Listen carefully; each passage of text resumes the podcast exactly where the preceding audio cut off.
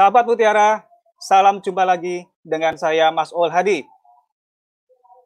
Kali ini kita berada di Jepara, Jawa Tengah pada episode Temu Tani Online yang ke-16. Kesempatan kali ini kita akan membahas mengenai lekaliku pengangguran di Indonesia.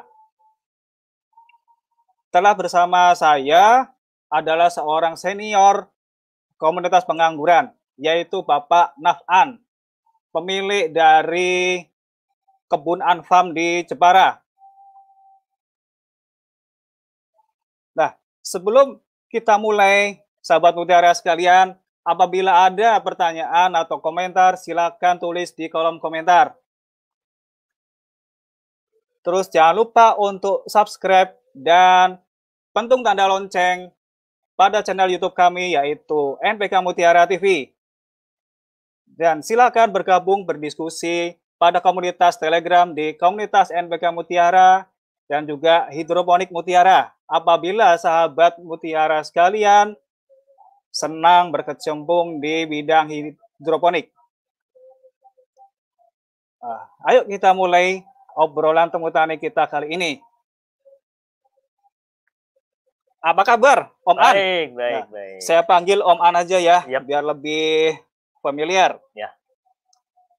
Nah, Om An, pada waktu-waktu kurun terakhir ini kita uh, sedang istilahnya rame ini ya tanaman anggur pada ya. di kalangan hobiis maupun pekebun.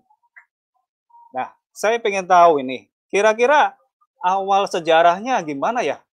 Anggur ini bisa masuk ke Indonesia dan dikembangkan oleh para pekebun.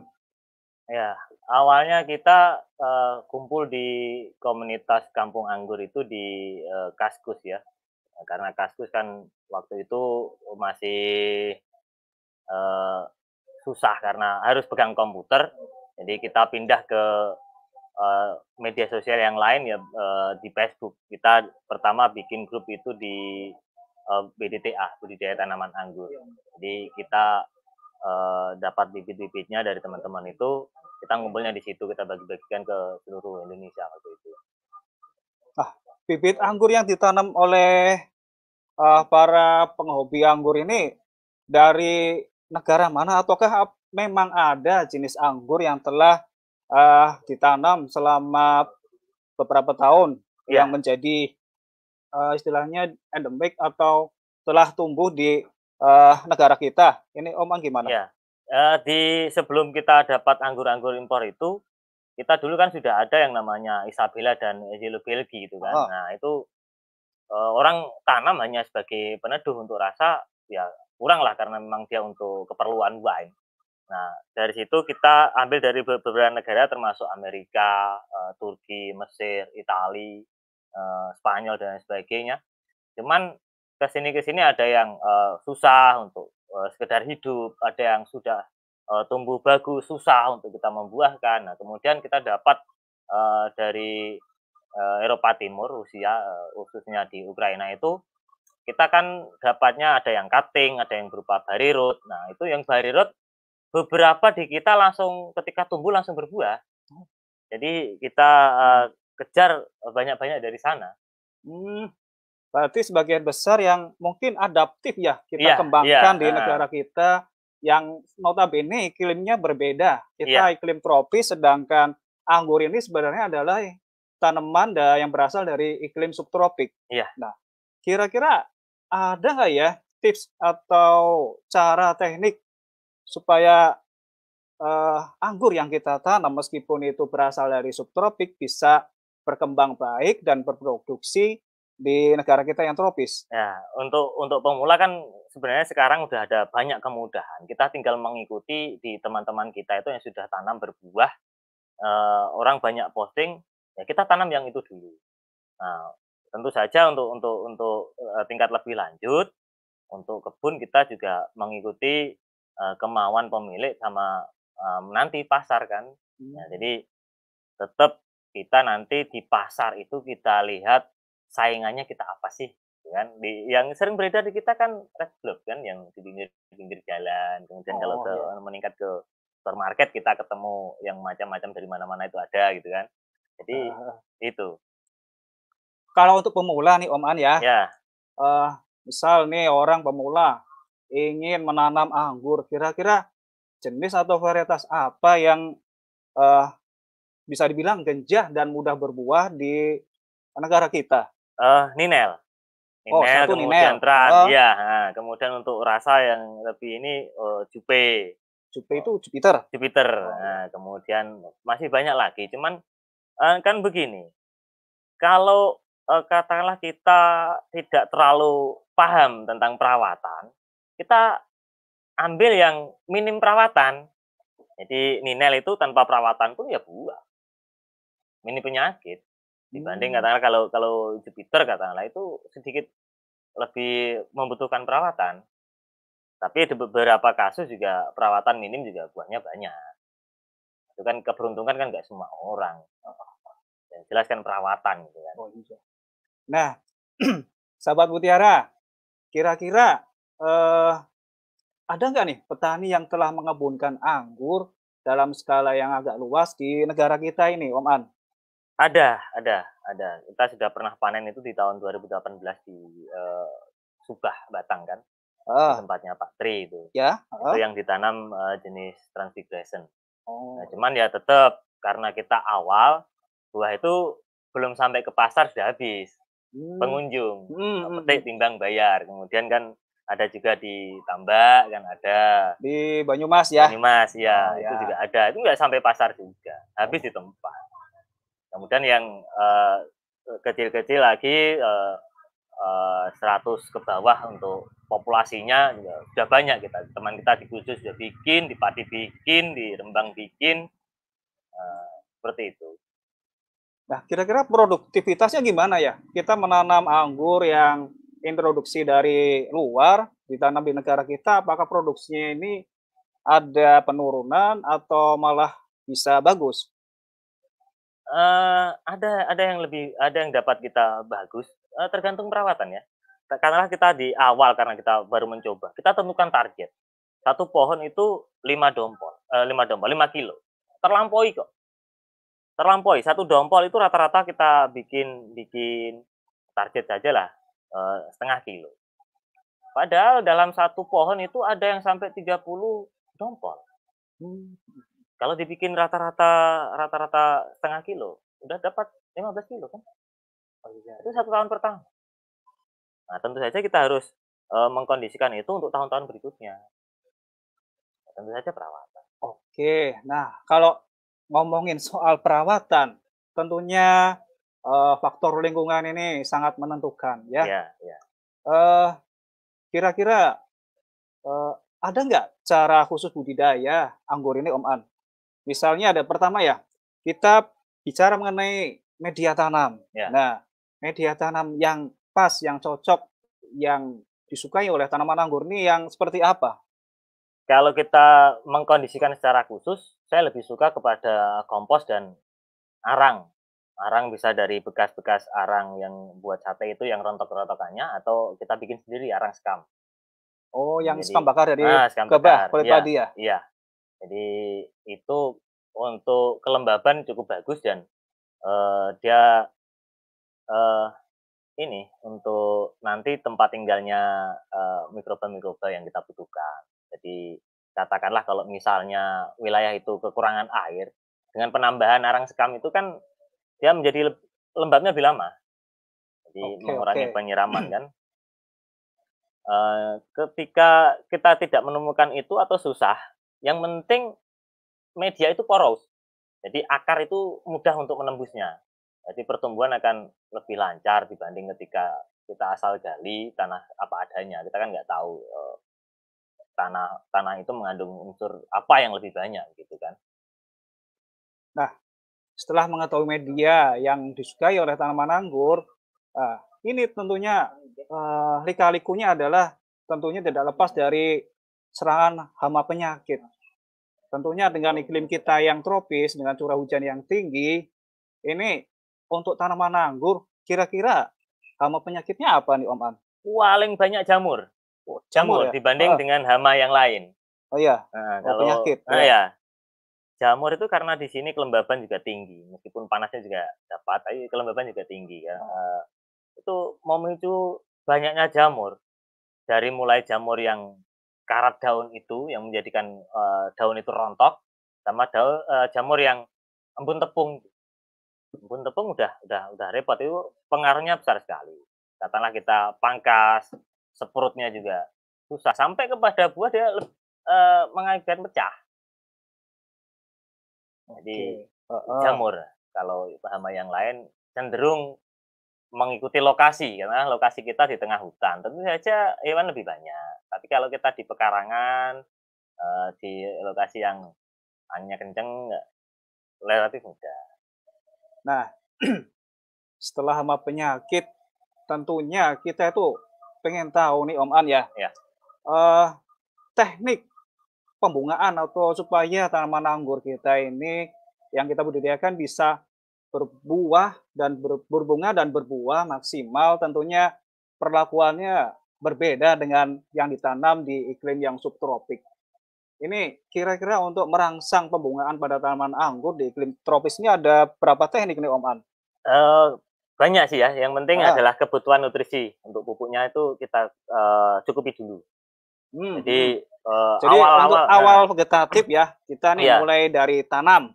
Iya. Ya, kira-kira apa ini yang kita berikan? Uh, untuk awal tanam, otomatis kita kan sudah mengkondisikan media. Jadi selama tiga bulan itu cukup tanpa pupuk, uh, uh. asal hidup. Hmm. Tentu saja kalau kita menginginkan pertumbuhan lebih baik, ya kita pakai pupuk uh. dengan uh, dosis mengikuti pohon. Pohon sekian, ya nggak bisa lah kita pakai takaran sendok nggak bisa kecuali dibagi banyak kan. Kemudian e, tiga bulan ke atas ya baru kita pakai pupuk secara mengikuti takaran itu, takaran pohonnya. Kemudian kita lihat tanaman itu kesiapan e, batangnya sudah mampu untuk berbuah. Istilahnya maturitinya, pematangan pohonnya, baru kita ke fase generatif. Jadi kita kondisikan untuk pemacu buahnya itu pembungaan. Nah, untuk fase generatif ini di anggur nih ada tandanya nggak tanaman anggur ini dia sudah mulai masuk fase generatif dan bisa untuk dibungakan? Ada. Hmm? Biasanya kalau kita sudah bentuk percabangan itu eh, katakanlah di tersier sudah mulai coklat atau kalau ada yang memakai standar besarnya itu kan beda-beda ya. Iya. Kadang-kadang ya. kita pakai karena belum secara jauh ke kebun kita masih rata-rata pakai pot dan sebagainya, kita menemukan batang yang ideal besar itu ya nggak semua. Jadi meskipun kecil dia sudah coklat, kita buahkan. Nah, tadi Om An itu ada sebut cabang tersier. Nah, mungkin bagi yang pemula ini kan agak mengiung, membingungkan ini. Ada cabang tersier, mungkin ada primer, ada yeah, sekunder. Yeah. Nah, tentunya gimana ini teknik kita membentuk percabangan supaya tadi uh, di tersier ini bisa muncul bunga? Nah, itu kita uh, bentuk dari awal. Jadi uh. kita tanam, kita tumbuh yang uh, tumbuhkan yang ke atas itu kita sebut uh, primer kan, kemudian hmm. kita bentuk lagi cabang kiri atau kanan. Nah, itu kita sebut tersier. Nah, yang tumbuh dari kedua cabang itu kita sebut uh, tersier kan? Oh iya, tadi mungkin seluruh tadi sekunder. Sekunder ya. Sekunder dari sekunder mungkin nanti keluar tersier. Iya, nah, iya. Gitu. Nah, itu kalau kita eh, dari awal memang mengaturnya seperti itu, tapi untuk yang uh, tujuannya untuk pekarangan apa itu ya asal saja. Yang penting nanti uh, batang itu uh, besar, tentu saja dengan analogi ketika nutrisi itu berupa cairan, e, kita sebut batang itu sebagai pipa. Jadi kalau pipa besar akan banyak menampung cairan itu.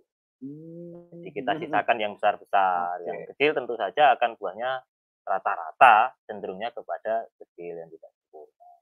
Nah, tadi kan di, untuk vegetatif nih, ya tanaman kita sudah mulai membesar, batangnya sudah mulai coklat. Apa ya. ada uh, perlakuan khusus nih misal dari pemupukan sebelum kita untuk pembungaan ini Om An, yeah. kira-kira uh, kita harus memberikan pupuk apalah yang uh, bisa untuk membantu merangsang keluarnya bunga ini? Ya, kita mengurangi pertama mengurangi unsur nitrogennya. Heeh heeh. Jadi kita berikan, eee, fosfat dan kalium yang lebih banyak porsinya. Mmm, mhm.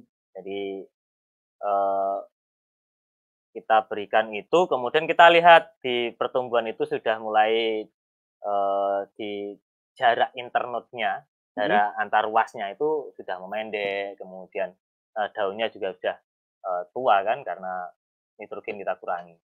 Kemudian, eee, dari sulur-sulurnya itu biasanya ada kecenderungan dia menyerupai bunga, tapi sebenarnya sebenarnya memang ja jadi sulur. Nah, itu kita sebut PHP. Nah, itu sinyal-sinyal Oh. heeh, sinyal-sinyal sudah mulai bisa dibuahkan. Oh, ada bunga tapi bunga PHP. PHP, Ya, ya. jadi, eee, nanti tidak berkembang menjadi bunga gitu Iya, ya? ja tetap jadi Oh. sulur, tapi bentuk awalnya dia seperti bunga. Oh gitu. Jadi tanaman itu sudah nih mendekati, eee, siap untuk dibungakan. Iya iya. Ah, nah tadi teknik pembungaan gimana nih Om Om An? Ya, Ada berapa umumnya macam? Heeh. umumnya untuk untuk di perkebunan kan, eee, sistemnya pangkas atau pruning. Jadi kita masih tetap memakai itu untuk untuk buah yang seragam, jadi matangnya serempak. Nah, kemudian karena kita iklimnya berbeda, di sini kan selalu tetap tumbuh, nggak ada masa dormansi kan. Iya. Jadi di beberapa kasus kita pruning itu zonk, ya bisa saja pupuk kita lewat atau tidak terserap atau apa itu kan. Bisa jadi karena memang varietas seperti itu. Oh. Ya. Mhm. Jadi kemudian ketika kasus pangkas kita zonk kita beralih ke ini, untuk menghentikan pertumbuhan, kita coba potas-potas kan waktu itu. Nah, potas-potas ternyata berbuah. Mmm. Jadi Mhm. kalau untuk di pekarangan-pekarangan potas berbuah, ya kita nikmati buahnya. Oh, potes tuh gimana ini maksud potes jadi apanya nih? jadi Heeh. ini, kita kita hanya potong di bagian ujung-ujungnya saja yang masih hijau. Heeh. Jadi kita lihat di situ kan ada tunas-tunas air yang mau tumbuh, itu sebelum tumbuh, itu nantinya yang diharapkan pembawa bunga itu. Jadi dia masih punya kesempatan untuk mengisi, eee, tunas-tunas air atau bud-nya itu dengan bakal-bakal buah, bakal-bakal bunga. Ada ciri nggak misal ini nanti tunas bud ya, tunas bud ini yang akan, eee, keluar men me ada membawa bunga gitu? Kalau untuk potes itu karena kita di ujung, tidak ada ciri khusus. Heeh. Tapi kalau kita agak sedikit ke bawah atau pruning itu ada.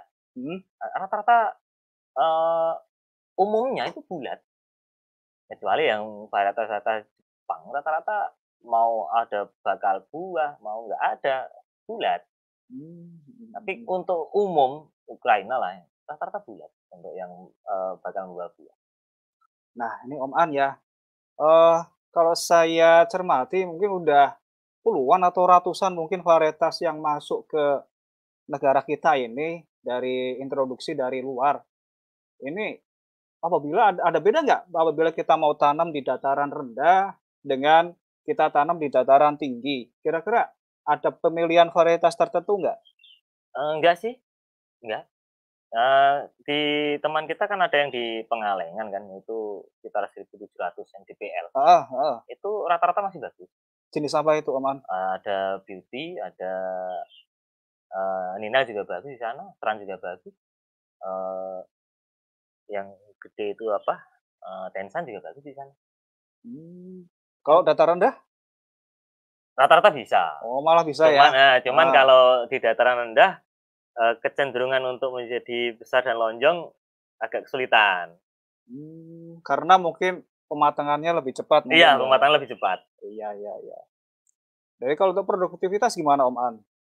Tadi mungkin sudah disinggung di awal ya, eee, kalau untuk yang dikembangkan, dikebunkan ya, dengan produktivitas yang, eee, yang tinggilah, yang adaptif, ada nggak, eee, varietas rekomendasi dari Om An? Eee, itu Tran kalau secara sekarang. Tran Mmm, dan, mhm. varian-varian yang setipe. Ada Oh ya. ada Julian, ada Jubile itu setipe. Nah, sementara yang terjadi di kebun ya baru Tran. Nah, untuk untuk Nina kita jangan dulu karena ini, nantinya ketika panennya bareng dengan anggur impor, ya kita akan dapat saingan. Oh, gitu ya. Eh, cuma prosesnya sama saja, Hmm. eee, nilai itu produktivitas juga tinggi. Nah, memang harga jual anggur yang kita tanam dengan anggur impor nih ada beda? Ya karena kita masih terbatas, orang Heeh. masih masih lagi gandrung-gandrungnya kan, itu petik sendiri kan di harga Rp60.000 sampai Rp100.000 per kilonya. Mmm, berarti langsung petik di kebun ya? Iya, petik di Iya iya, kebun. betul, heeh heeh.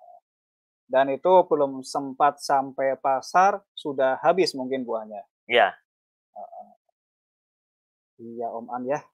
Kalau Om An ini sebenarnya, eee, di anggur ini, usahanya nih apakah kebun atau apa ini yang banyak digeluti? Eee, sementara kan saya belum punya kebun, Heeh. jadi saya membantu teman-teman yang bikin kebun. Jadi saya mendorong mereka, kemudian ketika ada, eee, katakanlah, eee, penyuluhan-penyuluhan tentang anggur, ya saya ikut, saya pergi, ya seperti itu. Ya, karena waktu saya ini saja yang belum punya kebun, jadi saya membantu teman-teman. Kalau untuk bibit Om An ada Ada, sedia? ada ada. Oh, mungkin udah punya berapa varian nih Om An? Eee, saya udah nggak ngitung sih ya, Heeh. gini, bukan bukan apa-apa, karena kadang-kadang saya tinggal-tinggal, saya punya varian baru, Heeh. kemudian mati, ya sudah mati. Kemudian dapat lagi, Heeh. ya sudah dapat. Jadi saya tidak begitu mendata itu, yang jelas, eee, pasar kebutuhannya apa, kita ada gitu. Mhm mhm. Kisaran bibit ini Om An ya, tadi untuk mulai bertanam anggur ini kira-kira kisaran bibit ini, eee, antara berapa sampai berapa ini Om An?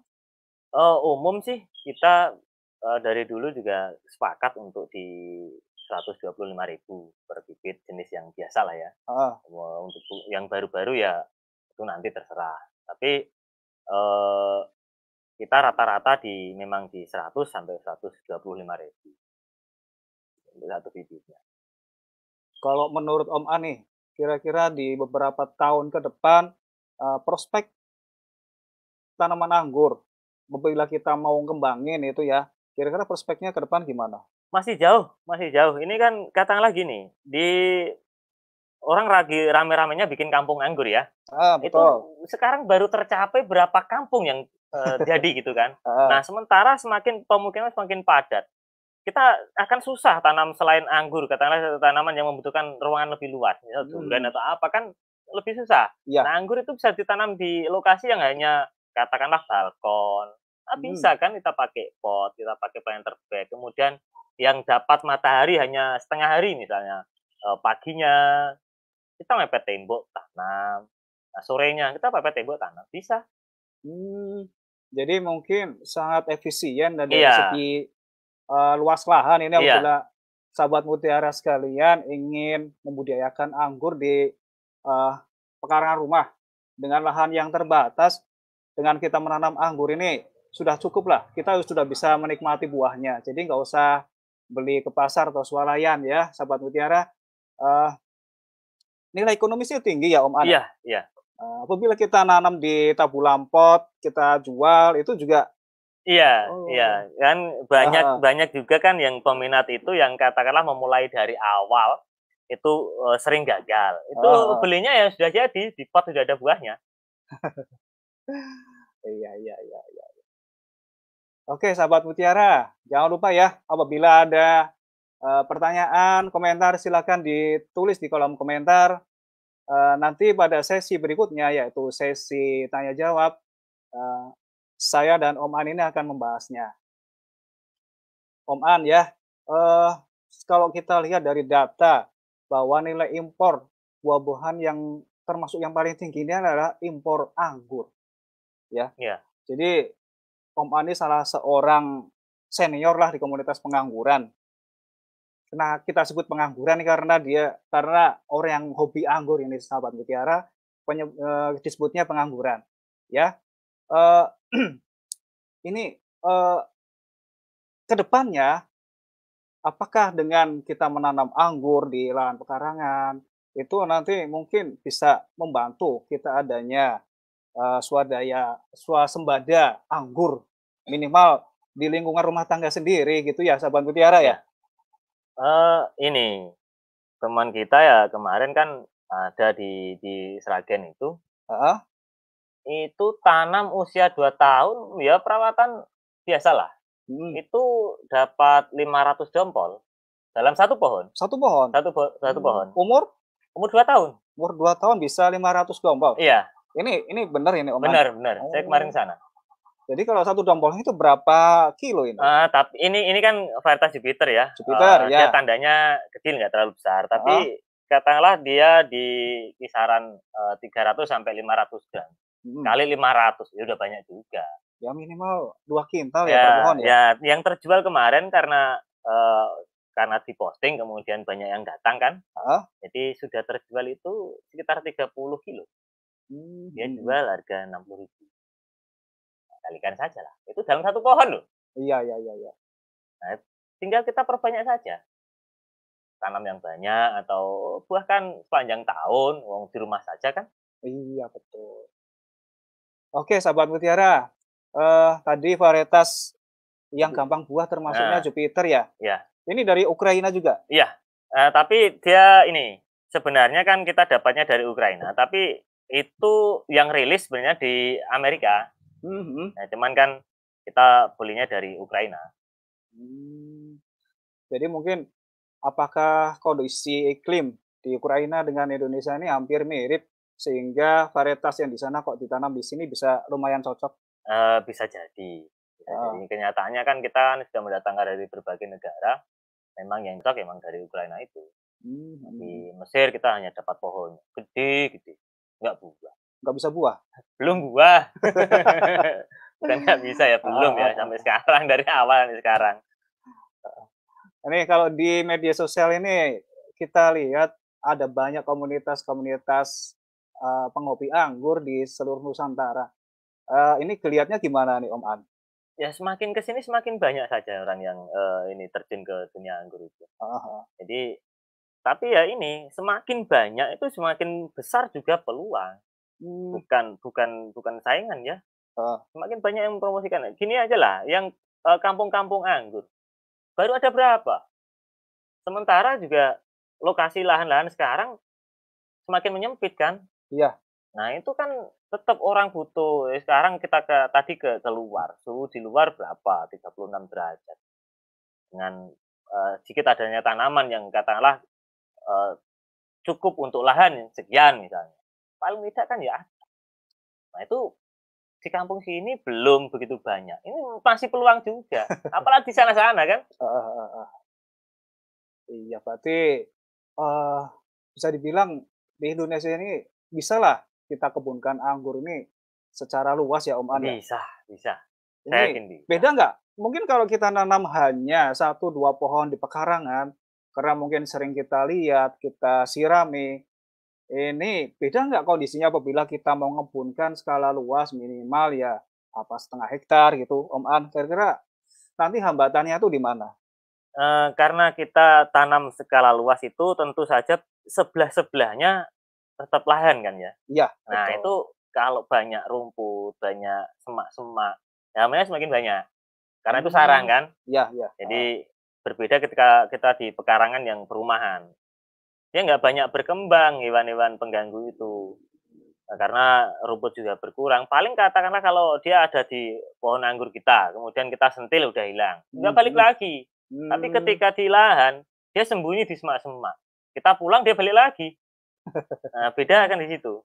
Iya iya iya. Tentu saja lebih lebih banyak hama itu ketika kita tanam di lahan. Oh, berarti di lahan ini lebih menantang lah? Iya, lebih menantang. Iya.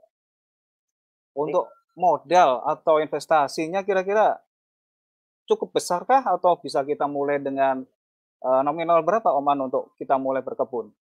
Kita bisa kondisikan kok. Heeh. Katakanlah kita, eee, berangkat dari nol pun bisa. Sekarang banyak cutting dijual murah, ya kan. Heeh. Kita bisa main sendiri. Jadi kita tanam cutting dulu, kemudian top working.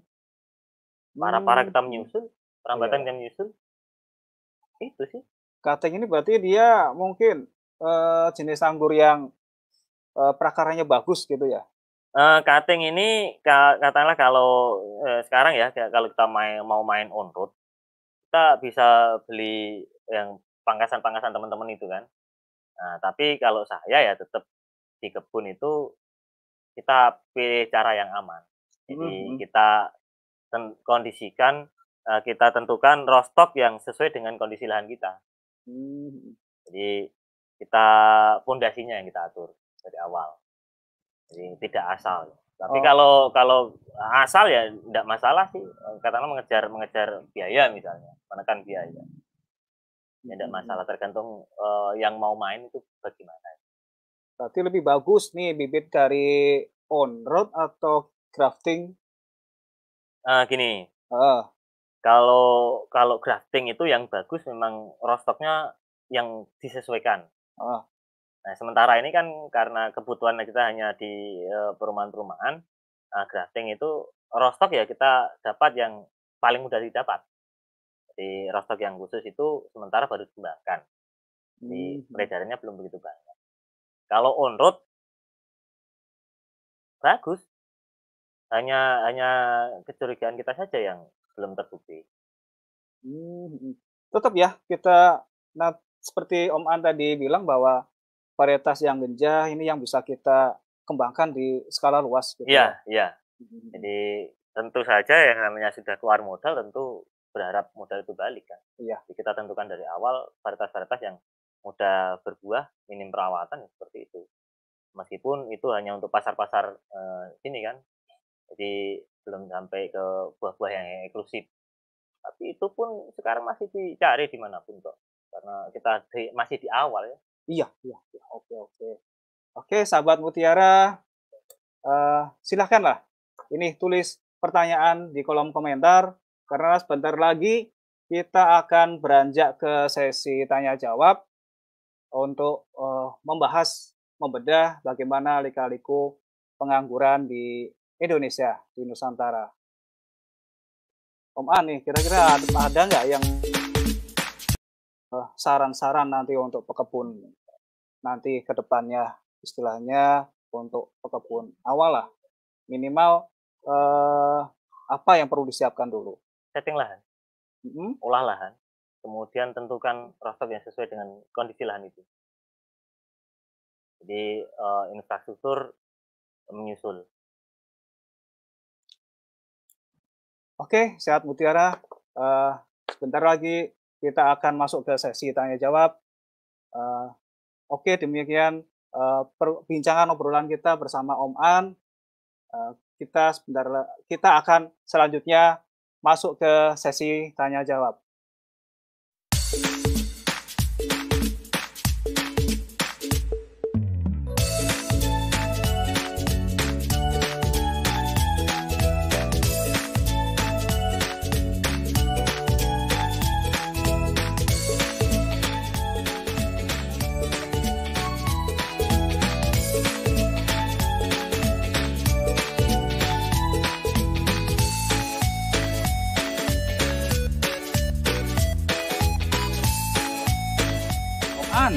Anggur jenis apa? Akademik. Akademik ya. Uh. Oh ini kayaknya akademik khas ya. Jadi warnanya ini fase apa ini kalau? Fluorescent. Fluorescent artinya? Artinya dia perubahan warna dari katakanlah awalnya ini kan rata-rata kan semua kan hijau awalnya mentahnya kan kemudian dia berubah menjadi merah kemudian menjadi uh, warna aslinya itu matangnya hitam hmm, kalau bricksnya bisa nyampe berapa ini kalau udah evening atau matang 20-an 20-an ya hmm. Ini juara di negaranya tahun 2014. Anggur akademik, anggur termasuk anggur yang gejah yang adaptif di Indonesia. Sahabat pengangguran bisa pilih varietas akademik untuk tanam di rumah.